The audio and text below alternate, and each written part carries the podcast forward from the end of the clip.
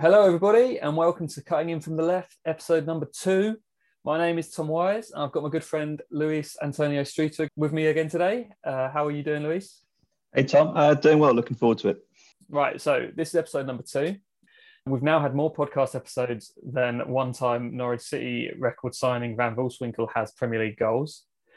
We've also got more podcast episodes than Steve Wigley had wins as Southampton manager, and more podcast episodes than Sammy Lee had wins as Bolton manager. I'm delighted, proud.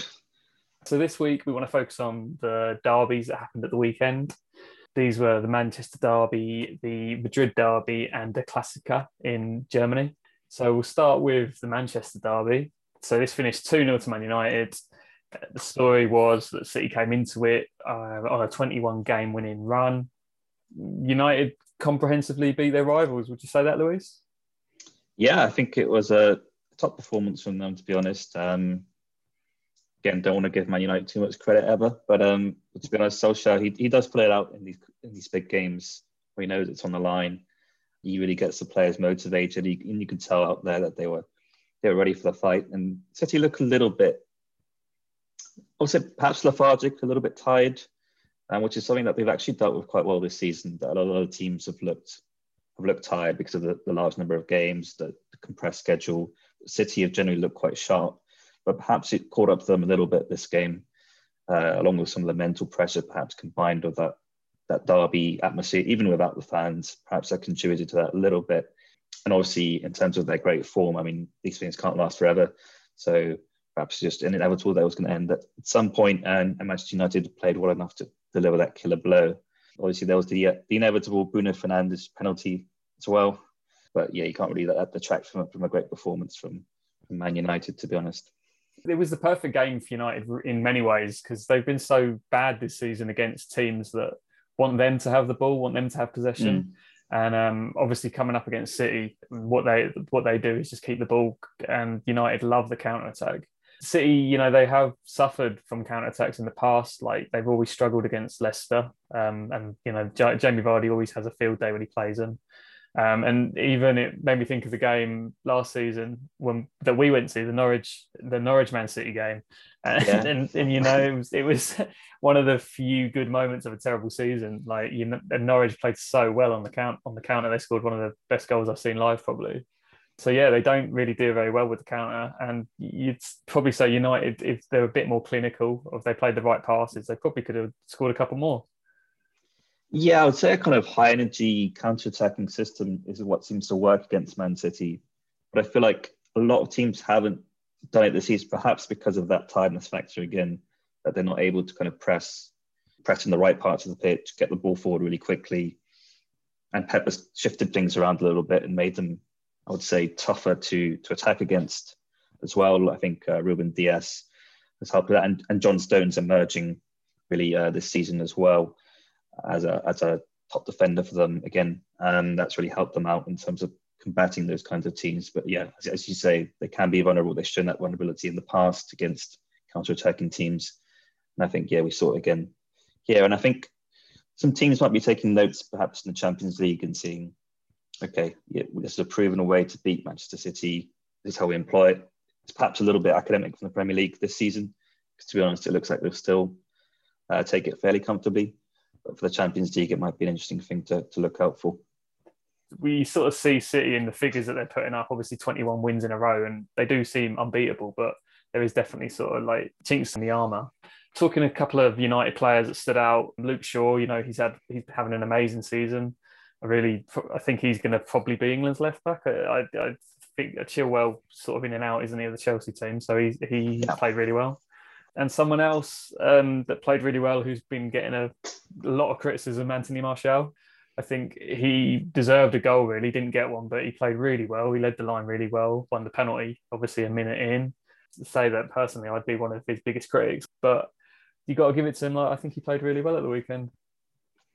I think in the, in the last episode we talked about him a little bit and kind of gave him some criticism, and I think, yeah, to be honest, he performed a lot better. Uh, he seemed a lot sharper. It seemed like he perhaps motivated more for this game, um, which again perhaps speaks to Solskjaer's work in terms of getting players up for these kind of big games I guess the question for him is whether he can maintain that form consistently, which, to be honest, I'm doubtful of. But I guess I'll give him a chance for the rest of the season, see how he does. Um, so to be honest, I don't think they can keep waiting too much longer with him to show his talent. But if he can keep up that kind of performance week in week out for the rest of the season, then I'm sure he'll be a valued member of, the, of their team. There's many criticisms of him that you can give him, and people have given him, but I think something he always gets tagged with is like looking miserable while he plays, and I feel like this is a thing that that black players get much more than any other you know ethnicity player. Like I, I see people talking about Edouard uh, playing for Celtic as well. Like a lot of mm. people think that he looks miserable and you know he's um I don't know just just you know he should be grinning from ear to ear. You know he's, he's a professional footballer. He should be loving this and uh, it's not. Uh, he played really well at the weekend, Martial, and he still didn't. You know, he was still wasn't exactly uh, very expressive on his face, but he doesn't need to, does he? You know, it's not. It's not part of it. As long as you do your job, I, I don't see why people sort of slate them for not smiling. Oh, definitely. First of all, I think Martial just has a face where he looks like he's just a bit unhappy all the time, and I think you can't really help that. And I think, as you say, I think there's potentially a racial factor there I think it applies a lot to, to attacking players. I mean, you can't expect an attacking player in particular who's maybe sometimes not really in that the game that much, not getting much service, um, not getting chances. Perhaps it seems having to defend a lot. And you can't expect them to look happy, contented the whole match. I mean, we all know strikers like Suarez, Costa, visibly look very frustrated a lot of the time, and it's just kind of part of their persona and something you deal with. You can't really say someone like Ibrahimovic as well, for example, who's often like that on the pitch. I know actually talking about Liverpool, I mean Mane and Salah, particular Salah used to get still gets some, quite a lot of stick in that regard. Whenever he looks sort of a little bit unhappy, people always point to his body language. Oh, he's, he's definitely on his way to Real Madrid. So he doesn't want to be there anymore. And sort of the next game he scores two goals and he's smiling.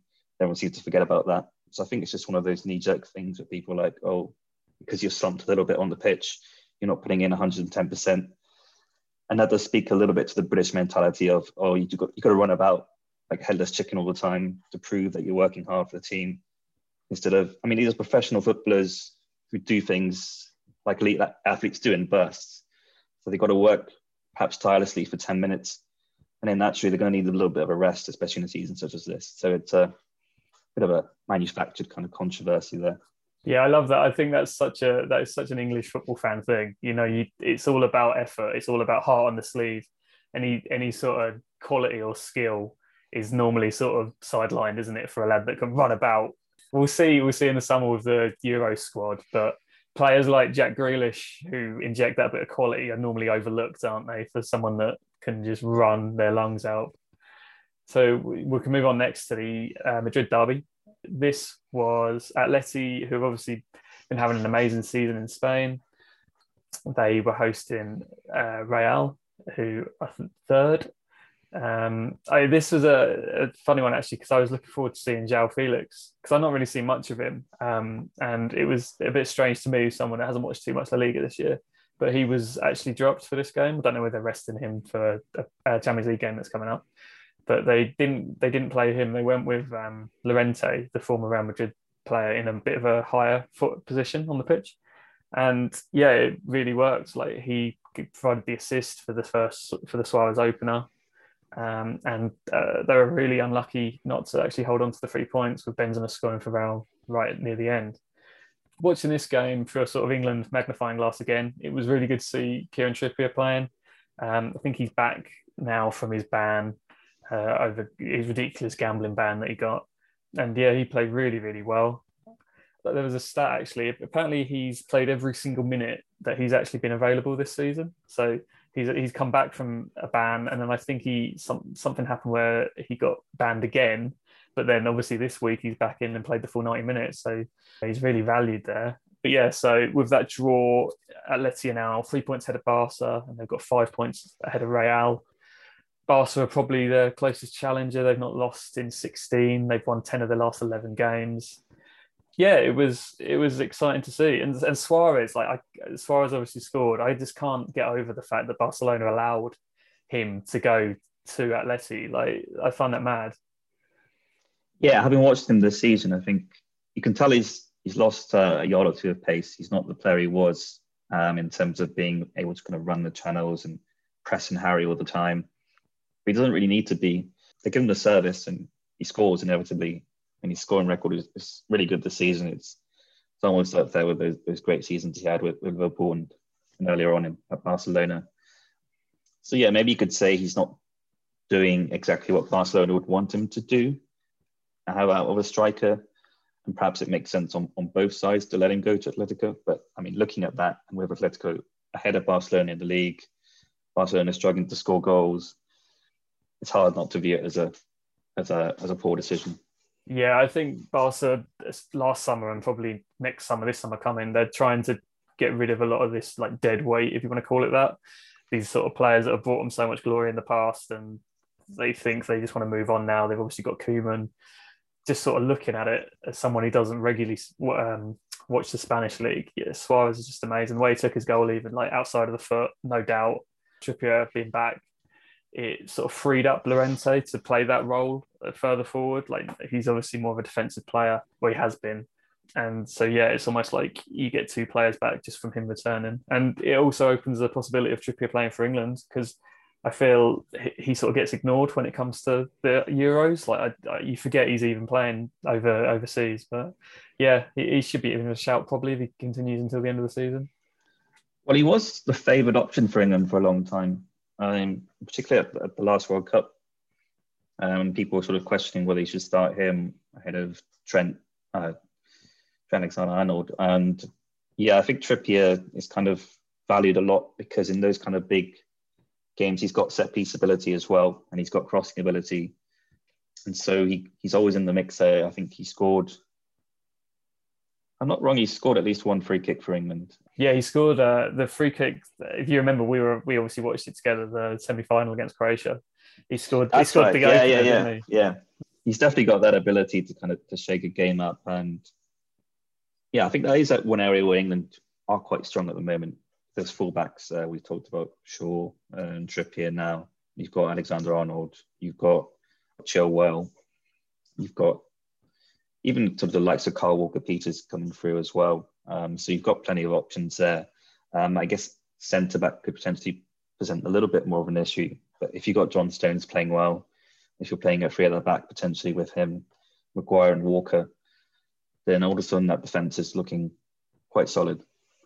Yeah, I think I think it'll have to be Stones um, and probably Maguire at centre half. But yeah, I, going back to the Manchester derby, actually, that was one of the not too many games where I thought, yeah, Maguire did look like a really class player here. Like the City didn't really bother him at all, and that's credit to him. And hopefully, it'll be to England's benefit in the summer. We'll finish this segment by talking about the big game in Germany, uh, Dortmund versus Bayern. So this is now uh, this finished four two to Bayern Munich, and that is apparently the seventh straight defeat that Dortmund have had away to Bayern Munich. So not not looking very good on paper, but uh, yeah, what did what did you make of it? Yeah, I think in regards to that, they were commentators were saying that um, that was a record for the history of the uh, of the fixture. Um, so it shows a little bit the stranglehold that the Bayern have over Dortmund at the moment. Um, to be honest, Dortmund were missing a few players. Um, I know Guerreiro was out for them. Um, they had a few problems with fitness in general, uh, but they, they did play very well, at least certainly in the first half. Um, I thought, yeah, I was impressed with a, a quick start. Obviously, Haaland is a phenomenon. His scoring record uh, is insane at the moment. I think they were saying as well that if he continued his current scoring rate ever since he joined Dortmund in the Bundesliga, if he got to the, the current age that Lewandowski is now and continued his career in the Bundesliga, he'd be far ahead of him in terms of goals scored, which I mean, considering Lewandowski's already superb scoring record is, is quite remarkable. And my suspicion was when Dortmund went 2 0 up that, that Bayern would start to turn the screw and get goals back and really helping them in that was, was getting those two goals back before half time which really seemed to take the, the wind out of Dortmund's sails. And yeah, you just, you just can't stop Lewandowski at the moment as well. So once Bayern were able to get hold of the ball a little bit, uh, work the Dortmund defenders, put it into those right positions for him, it was always going to be very tough for them to keep clean sheets, which is not something that they naturally do much anyway. Um, and I think it'll be something that they'll have to address in the summer, which I think they've confirmed that, I believe that Marco Rose, uh, the Gladbach manager, will be joining Dortmund. Um, so I think that'll be number one thing on his agenda. Yeah, it was an interesting game because, like you say, Dortmund went 2 up really early on. And if you remember, there was a chance uh, when Thomas Meunier uh, went through and he just had to put Haaland in to get his hat trick. But the pass was like rubbish. He didn't make it. And it was one of those sort of turning moments. Like I was I was watching it with my dad and he was just like, oh, that's the moment, you know, it's, it's 2 0 mm, being, yeah.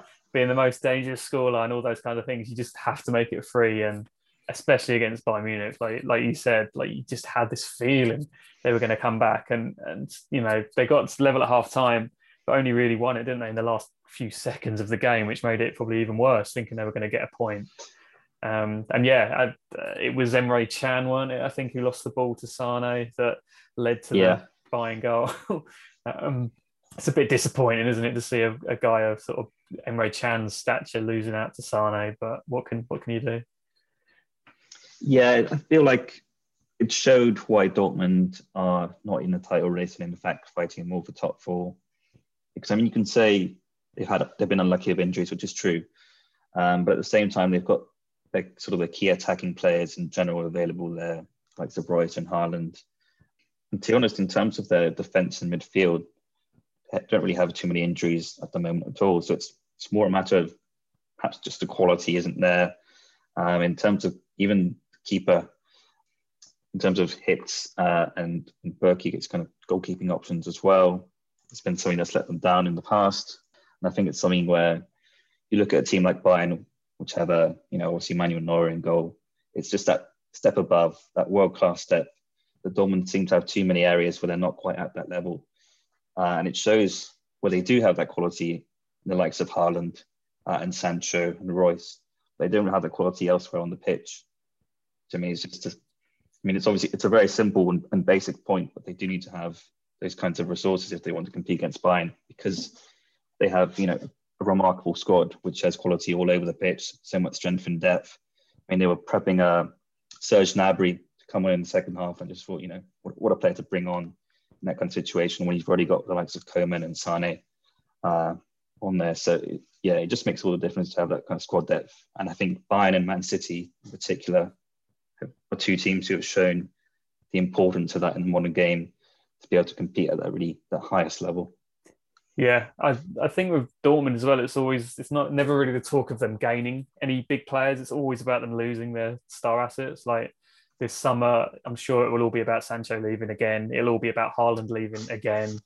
Um, it, not to call them a, a, selling club, but it feels like that you know they are probably the best selling club in Europe, really, because they finish so high every year and still manage to lose their best players. It must be a bit gutting that you know they can't really put a, ch- a title challenge together. Yeah, I think when you start to get that kind of reputation, it's almost becomes a self fulfilling prophecy.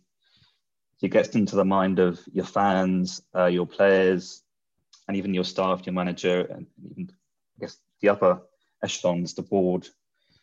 That it's just inevitable that you're going to keep selling the player, and you just start changing your mindset to adapt to that. That happened to Dortmund on so many occasions, and especially selling players to their main rival and the team they're supposed to compete against. I mean, that, that's not really a sustainable way for them to, to go on and, and compete for major honours, even if it is perhaps financially necessary or something that they can't prevent. It's just not really a platform for them to, to build to greater success and actually build a, a lasting squad and team that can go on for, say, four or five years and develop together and become a, a world class team. The only sort of thing they might be able to take this summer is that it doesn't look like Haaland will go to Bayern, which I think a lot of people think is on the cards because, like you say, they've tended to lose their star people to Bayern over the years. But I think uh, with Lewandowski still going as he is, I don't think he's quite old enough to be put out to pasture to bring Haaland in. So that would be that would be a, a, something good. But if they can hold off the likes of Chelsea, Real Madrid, Man City, I think that'll be a bigger worry for them. Yeah, I suspect the Haaland will stay for at least one more season. I think he'll want to prove himself and, and kind of really cement himself as, I guess, almost starting to become an icon at the club. Um, obviously, very early days to say that, but with the scoring rate, I mean, it's ridiculous. I mean, he stays one more season, he can really propel them, at least perhaps to a trophy, perhaps a German Cup, something like that, to leave his legacy in the club. I think like he would be the kind of player who would want to do that for them, for the fans, and also because he hasn't really got of a chance to play in front of the uh, the famous Dortmund faithful as well. a lot of his time there, it's been behind closed doors. So I think he would probably want to see the uh, Signal Iduna Park at its, at its full glory a few more times before before moving on. I suspect.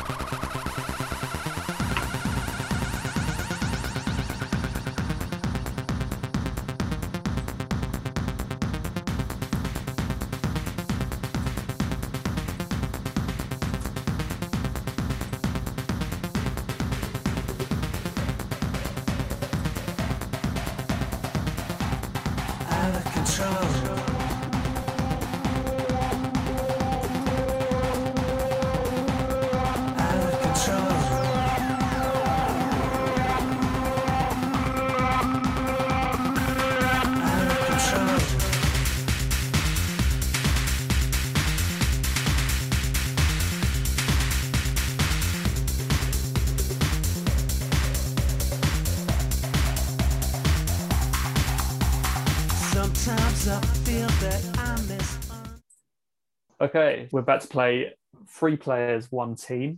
So I'm going to give three players that have played in the Premier League era, and Luis is going to have to guess which club uh, links all three players.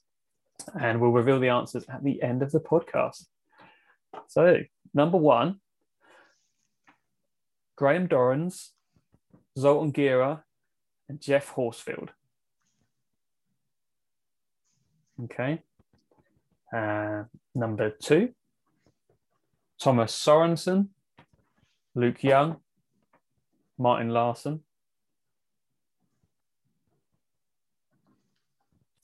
Number three, David Dunn, Franck Queudrue, and Joe Hart.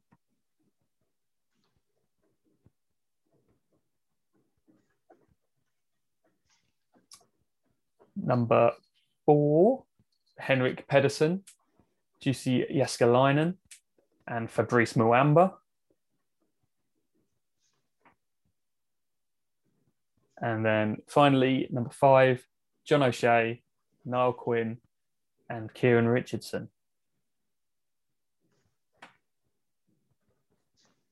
There are your five to be getting on with. So, shall we look at this, the Guardian article? Yes. Um, so, just briefly introduce it. Um, so, essentially, the headline here is, is that Andrea Agnelli, who is um, current chairman of the European Clubs Association and also um, Juventus president, is saying that uh, essentially an agreement on a new look Champions League format is quite close. So, the general idea behind this format is there's been ongoing discussions for a while um, about gee, how to improve the Champions League, or in other terms, how to make more money and ensure the position of the, of the top clubs uh, in Europe is, is not kind of compromised. Um, some of this discussion has, has gone around the European Super League, but I think some of that has kind of been quashed to, to a certain degree. And a new idea here is um, essentially with the uh, the reluctant cooperation of UEFA they're planning to introduce a new sort of reshaped Champions League. Um, and the idea would be to have 36 teams. Um, so each club would pay 10 group matches a season. This would be something that's called a Swiss system. So apparently they would all be ranked in a single league table, but then they would play essentially, I believe, randomly drawn 10 matches against each other, these 36 teams. And then those rankings would then be tallied up at the end. Um, and then I believe lead to a knockout system afterwards. And so the general idea is to have more matches in the Champions League, more matches between the bigger sides as well. And I think the general split that they're looking for is to have one third of the season be Champions League and two thirds be a domestic league. And they've explicitly said that they want, for example, competitions such as the Premier League to have fewer fixtures to help accommodate this. And so that would naturally lead to, to these leagues kind of shrinking in size, perhaps the elimination of other tournaments, uh, like, say, the League Cup. And in general, just, just a shrinking of the domestic scene for the benefit of, of European competition. I think the general idea would be that it would be introduced into 2024, uh, along with a few other reforms. I think the most eye catching, sorry, is um, potentially changing the transfer system. So Champions League clubs will no longer be able to buy or sell to or from each other, but just from lower ranking clubs, clubs outside the Champions League, which I'm not quite sure, to be honest, even though Agnelli explained it a little bit, what the what the logic is behind that behind that move. Uh, it's interesting to get your thoughts on it as well, Tom. Yeah, like, I think it's what you said there. Like it just does seem as a bit more of a of a lads club, doesn't it? Like the richest clubs get richer, and is there's got to be a bit of irony there that the Premier League is going to lose out to, you know, they're going to lose out on money because of the top clubs around Europe when the Premier League started as a bit of a two fingers up to the rest of the football league. So that's quite interesting, but it, I don't think I don't think it's something you can really look forward to. I think this seems to be Agnelli's sort of uh, idea in opposition to the European Super League. Like I think from what I read was he's not really up for that, but I'm not sure how different this is going to be from the uh, European Super League. Uh, I, I just see it as like yeah, the richest clubs getting richer, like more unnecessary games when we've already got a lot of games, especially during the COVID period. You know, we feel like there's been a lot of games that just weren't necessary. Um, and the other thing, we've got this season or next season coming, haven't we got the UEFA Conference League coming as well? So yeah, that that'll be it'll be very interesting. I, I guess European football will look very different in the next sort of five ten years. Uh, we've sort of got used to these group stages now, to uh, teams playing each other twice. When the group stages came about in the mid '90s, it must have just been like, "This is crazy," you know, to go from a knockout, a straight knockout competition to groups and you'll never see a team like Steaua Bucharest winning the tournament ever again because of the group system, really. Um, and it's a bit sad. Like I think it'd be more interesting if it went back to straight knockout, you know. Like, but obviously that will never happen because it's less revenue. but yeah, no, I agree completely. I think um, it's just a further sign of the direction that the game is moving in. Unfortunately, I think it's increased commercialization, obviously the financial interests involved we have to understand it that it's a product. Um, and if you extend the product and enlarge the product, it becomes more attractive. If you've got the bigger teams, the real stars, um, the ones who bring in the big TV audiences from across the world. So probably, I mean, you're talking about perhaps 10 to 20 clubs at most on the continent who really do that. Um, those are the ones that are valuable for the sponsors, uh, for all the interests involved. Unfortunately, those those clubs are going to get prioritised over anything else, over any kind of, like you say, broader competition. There have been some rhetoric about sort of bringing in clubs from, for example, Eastern Europe or from smaller leagues. I think that was the general idea behind the European uh, Conference League. But that seems more like lip service, and though we're going to give you the, the third tier competition uh, in this system, and then you know we'll leave the uh, the plush uh, TV contracts and the the grand venues for um for this for this project. Yeah, it just seems like a bit of a shame. There's also a little bit at the end which I thought interesting um, that he was saying that football's got to think of ways to attract younger viewers. And he was talking about a subscription for the last 15 minutes of a match, which just seemed like, does he even like football or does he understand football? That yeah, that, that's, that's so true. Like I read that bit and he, he talks about a major, doesn't he? A golf major, and he's like, "Oh well, most yeah. people most people only want to watch like the last few holes of the last day," and it's like, uh, it's just uh, how can this bloke be in this position? Uh, he clearly has no no, you know, without really saying it, he clearly has no interest, does he, in any of these games? Like he may be like the chairman of Juventus and the chairman of the European Clubs Association, but you know, not to go all Yadar, but he's not a real sort of foot, football man, is he? Like he, he's not I don't know. It just it's horrible that these people are almost taking the game away from us.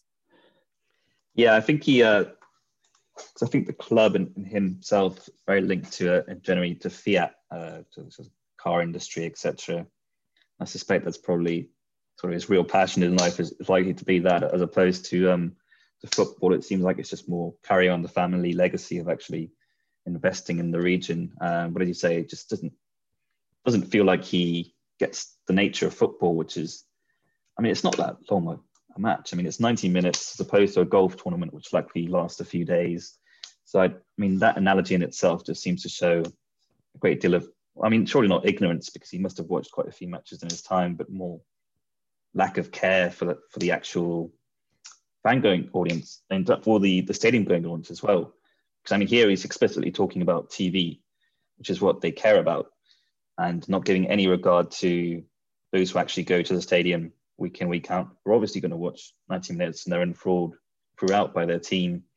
Um, but instead of thinking of people who might switch it on for five or 10 minutes to, to catch a score or see a goal, yeah, again, it, it's not kind of one of those things where you got to be a Luddite about it. But at the same time, it does feel like the sport is moving into a, a sad commercialization, um, which is, yeah, a shame to see.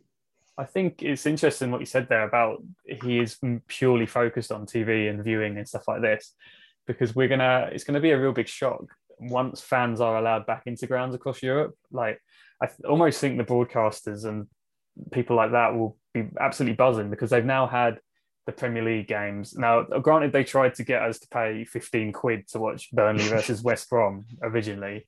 Like, granted, that's what their original scheme was. They're now they've now got all the Premier League games on the TV, and is that going to stay? Like when when crowds can go back, like uh, it's the whole thing of having a blackout between three and five, so that uh, people can go and see their local team or whatever. Like, will that will that come back, or are we just destined to to people just watching teams from miles away on TV now and not really going? I don't know. It's a it's a wider mm. thing, isn't it? But it'll be interesting to see what happens. Yeah, and I think you see that more and more with the scheduling of matches as well. I mean, I think we can safely say that long gone are the days of the majority of certainly top level matches taking place at three o'clock on a Saturday it just doesn't seem to happen anymore. I'm Obviously, exacerbated by COVID, but I think an ongoing trend that matches are getting moved to, Fridays or to Mondays, uh, to sort of prime time TV slots, times where they weren't showing football before. That general expansion, yeah, as you say, it's all revolving around these these colossal TV contracts, which are changing the nature of the game. And that's not to say that necessarily interferes with, for example, when you talk about EFL for Championship League One, League Two. Um, these things can coexist to a great extent, and I think what you see with a lot of people is, and I myself kind of like to do that as well. If you go to perhaps a non-league match or a lower league match, you can still watch the football on TV on other occasions, and you perhaps enjoy both as as almost different products at this stage. There's almost that much of a separation between them that you can say, kind of a, a glitzy game on Sky Sports uh, on a Sunday is, is quite different to going to support your local team uh, on a Saturday. I think there is that increased divide between that kind of experience. And I think we're going to see more and more of that. The fans are essentially going to say, okay, we can, we can kind of just enjoy both things and perhaps see Premier League football, Champions League football. It's a little bit more of a spectacle, some way removed from the actual sport of football in a sense. Yeah, I think that's a really good point. Like you, it probably will be possible to to view both, won't it?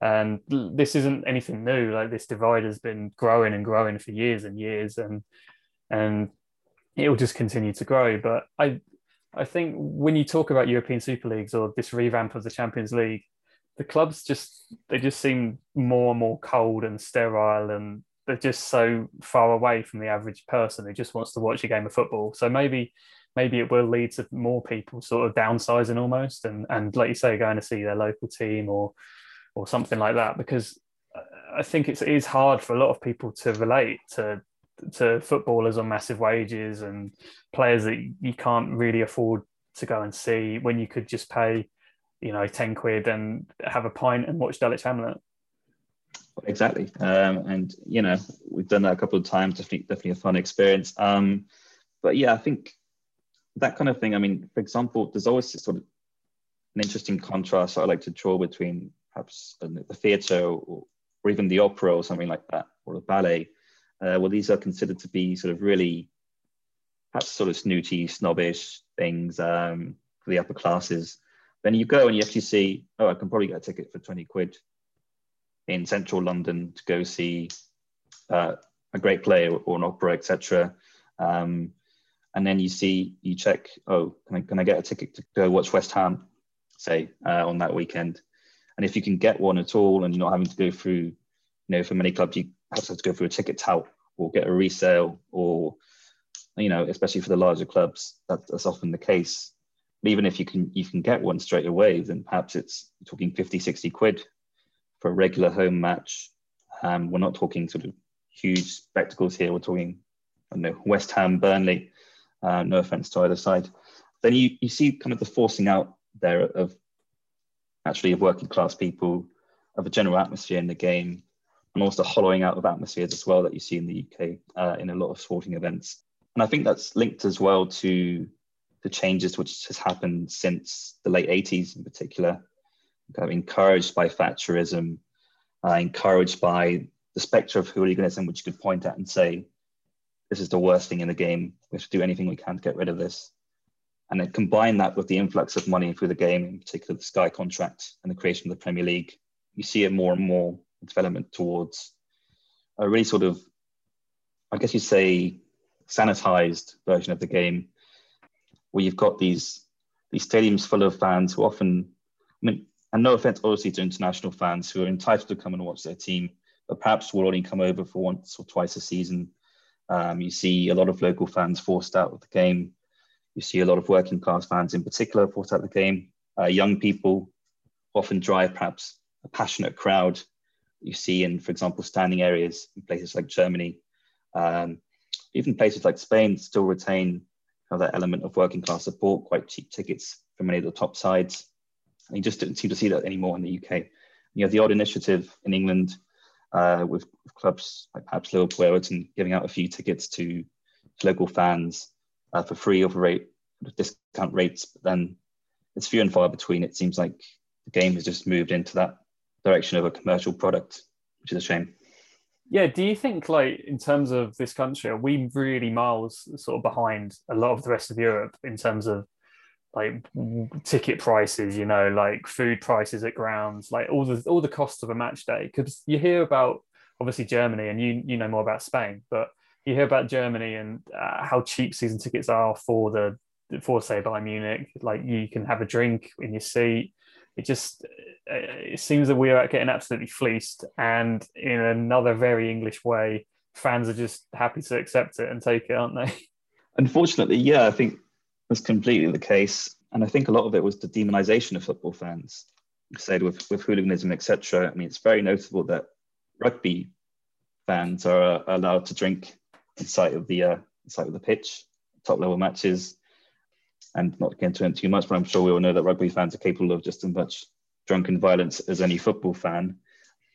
And notably, it seems to be kind of all right for England fans to go over to, to other countries and sort of cause mayhem and piss everyone off.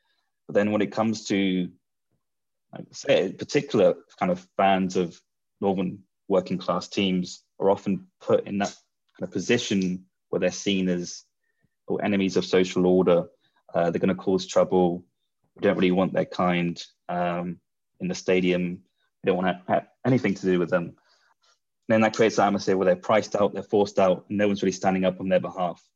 Um, and no one's campaigning for them. And you're not really seeing any serious initiatives to try to, to get people back into the stadiums.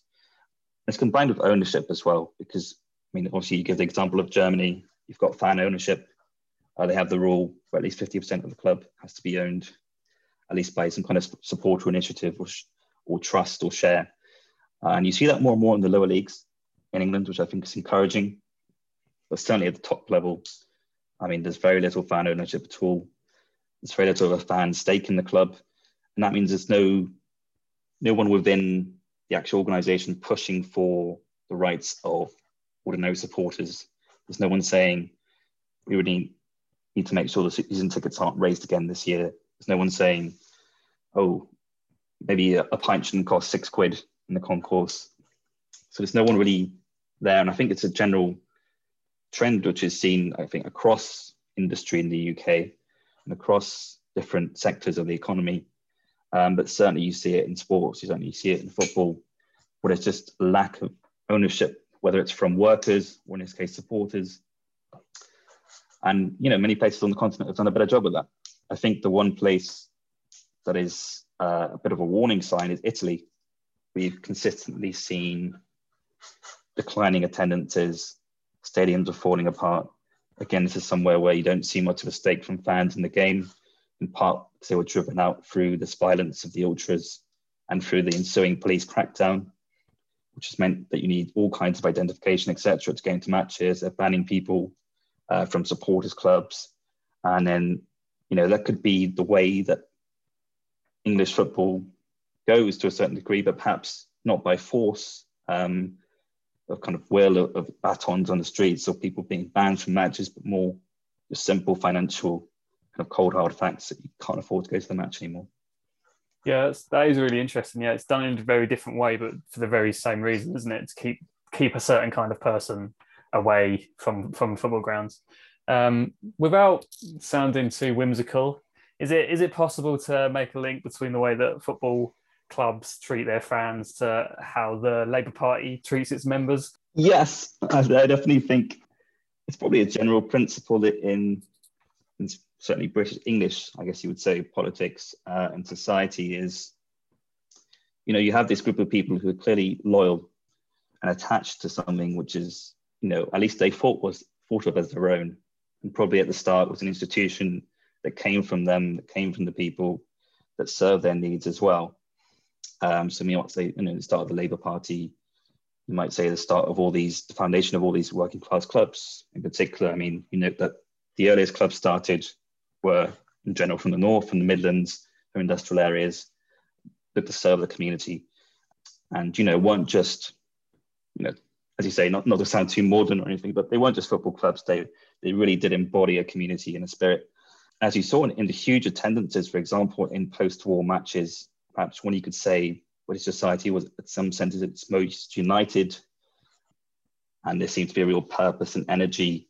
And you have people coming in, 120,000 people coming in. Most clubs, I think, maximum attendances, sort of highest attendances recorded, were generally in, in the 1950s and 60s, uh, if I'm not mistaken. I think, for example, for, for clubs like Wolves, who were experiencing a great period then, Portsmouth, etc. And so you see a kind of mass participation, which is something that has been reduced sort of more and more as you get into the 70s and 80s. You get increased commercialization, you get the atomization of society, more individualism, there's less of that collective purpose. And then these institutions become something that are completely alien and they're not beholden to anyone. So as you say, the Labour Party, Labour Party is not doesn't feel like it's beholden to anyone anymore. It's like I don't need you we have this structure, this institution, and what's important is about our personal power in that institution. So whether you're a club chairman or you're a Labour Party staffer at the top of the organisation, you're looking to advance your own power, and you're also looking to make wealth both for yourself and for the institution. And in neither sense does that correlate or chime with the actual needs of Labour Party members, or in this case, of supporters because they have no representation. So they don't really care if you turn up or not. It's just as the Labour Party doesn't care if you turn up for a meeting or not. So the club doesn't really care if you, if you don't turn up to the stadium. A, a, Premier League club does not care if you don't turn up to the stadium. They try to do fan boycotts, for example, Newcastle, Liverpool even. And quite frankly, the, the club doesn't care because most of its revenue doesn't come from that anymore. So it's not beholden to a local fan paying for a season ticket. Obviously, I think a certain percentage, and perhaps I think eight to 10% for the bigger clubs comes from that. But the vast majority comes from TV revenue and commercial deals. And that aligns its interests with the interests of the TV companies and the sponsors, as opposed to you know, fans who might come into the stadium, whether they're local or international, so it really just generates that conflict of interest. And there's no way to reconcile those two until you see fan ownership of clubs is really the only way actual ownership to ensure that those interests intertwine as opposed to colliding. You just feel so powerless, don't you? You just feel absolutely bereft of like having the ability to change anything uh, with with your football team and with a lot of other things. But yeah, I'm, I'm glad we managed to get onto uh, bashing Thatcher and individualism. I, only episode two, but yeah. Let the joyous news be spread. The wicked old witch at last is dead. Shall we go through the answers? Uh, let's. Yeah. Okay. So, moment everyone's been waiting for. So, number one, we had Graham Dorans, Zoltan Gera, and Geoff Horsfield. What did you have, Luis? So that's West Brom. That is West Brom. Number two, Thomas Sorensen, Luke Young, and Martin Laursen. So it's uh, noticing a trend here. So it's Aston Villa. Yeah, it is Aston Villa, and I only know I only noticed this after I'd written them all out, and I was like, "Oh, this is this is crap." David Dunn, Franck Queudrue, and Joe Hart. That's Birmingham. Yeah. Uh, number four, Henrik Pedersen, Jussi Jääskeläinen, and Fabrice Muamba. Uh, Bolton. Yeah, Bolton. And then finally, number five, John O'Shea, Niall Quinn, and Kieran Richardson. Sunderland. Yes, mate. Full house, five out of five. Ooh. Well done. Thank you for thank you for coming on, Luis. Had a really good time again. That was good fun. Yeah, thanks, Tom. It was uh, really good fun. And thanks everybody who listens, and we'll hopefully be back in a couple of weeks.